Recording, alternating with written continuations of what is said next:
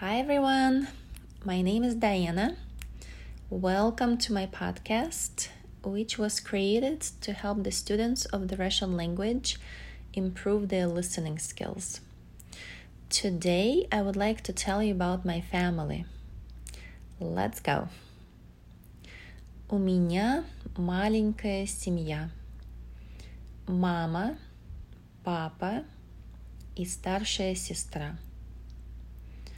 Мои мама и папа не работают. Они на пенсии.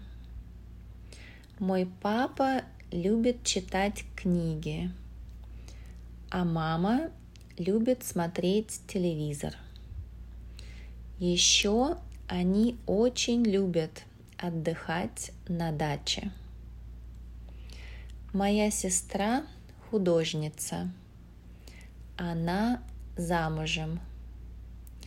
Моя семья живет в России, а я живу в Америке. Мои бабушки и дедушки умерли, но у меня есть тетя, дядя и двоюродные братья. Они все живут в Украине. Раньше в России у меня были коты.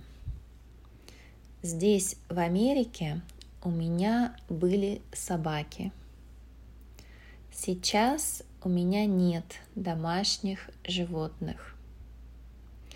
Я говорю по-русски и по-английски. Еще я изучала латинский и испанский языки. Мои родители и моя сестра говорят только по-русски. Они не знают английский язык.